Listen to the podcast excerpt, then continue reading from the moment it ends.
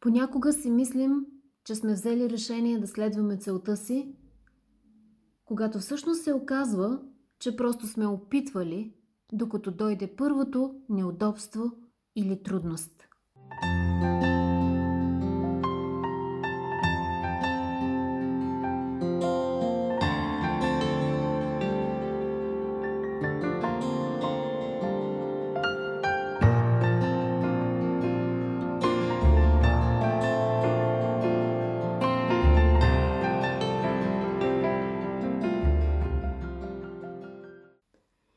Има голяма разлика между това да искаш да следваш целта си и това да се посветиш да я следваш.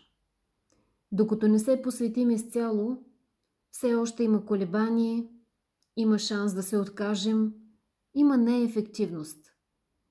Неуспехите спират хората, които просто са искали да опитат да следват целта си. Но никога не спират хората, които са се посветили изцяло наследването на целта си. И тук е мястото на една великолепна мисъл от Уинстън Чърчил. Той казва, в пътя към успеха има вървене от провал на провал, без загуба на ентусиазма.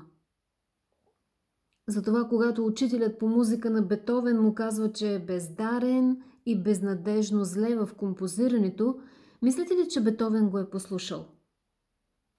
Би го послушал, ако просто се е опитвал да бъде композитор. Но фактите и всички негови произведения, които познаваме, говорят, че Бетовен е бил твърдо решен да бъде композитор. Много от успешните хора, там, горе по върховете на класациите, са там не защото са най-талантливите и можещите, а защото са били достатъчно силно посветени да следват своята идея, цел, проект или мечта – Спрели са да се вслушват в старите си извинения и оправдания. Започнали са да променят навиците си, които са ги дърпали назад. И безрезервно са давали най-доброто от себе си за постигането на целта си, дори когато е било трудно, болезнено и неудобно. Не е достатъчно човек да иска нещо. Трябва да го иска с цялото си същество. Иначе се получава нещо такова. Примерно, искаме да започнем тренировки за отслабване, избираме си някаква кардиотренировка в YouTube и там в дясно на екрана са високоефективните упражнения, а в ляво показват по-низко ефективните упражнения за хора с заболявания, които не бива да тренират на максимум и се оказва, че ние следваме само нискоефективните упражнения без никаква причина за това. Всъщност единствената причина е, че не желаем с цялото си същество целта си, затова и не и се посвещаваме напълно. Търсим вратички за по-големи удобства. Не сме готови да се посветим на трудния път. Така че първият въпрос, който човек трябва да се зададе е Искам ли наистина това, което съм решил да следвам? Готов ли съм да се посветя 100%? Веднъж, когато твърдо решиш да се посветиш на нещо, това те прави и свободен.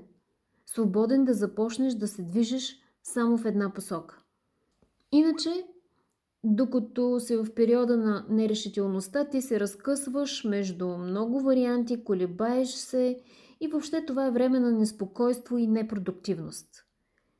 Нерешителността е един от популярните фактори, които ни блокират в границите на това, което ни е познато, което е безопасно и комфортно. Затова е нужно да бъдем решителни. И то непоколебимо решителни, ако искаме да постигнем успех в нещо. След като човек вземе важното решение – вече не се водят по-късно преговори, не се правят компромиси, нито отклонения от пътя. Смисълът на взетото решение е, че вече не губиш време в странични неща, но се движиш само напред. Когато попитате успели личности за тайната на успеха им, в бълшинството от отговорите ще чуете думите постоянство и издръжливост. Знаете ли, Да осъществиш мечта е като да родиш. Зачеването на идеята е само забавната част. После обаче минаваш през месеци на притеснения, вълнения, повръщане, неудобства, болки, промяна и знаеш, че няма връщане назад. Пътят е само напред и някои минават през родилния процес по-леко, но други пък значително по-трудно. Но в края всички се радват на чудото да видят плодът на своята болка. Нямаше да има раждащи жени, ако всички те гледаха само на страха си от болката, а не на чудото в създаването на нов живот. Затова днес казвам и на себе си. Ако искам да постигна каквото и да е в моя живот, само желание не е достатъчно. Нужно е и пълно посвещение.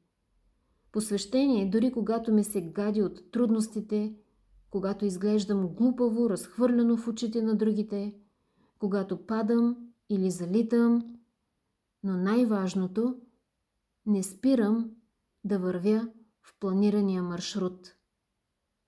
И днес, и утре.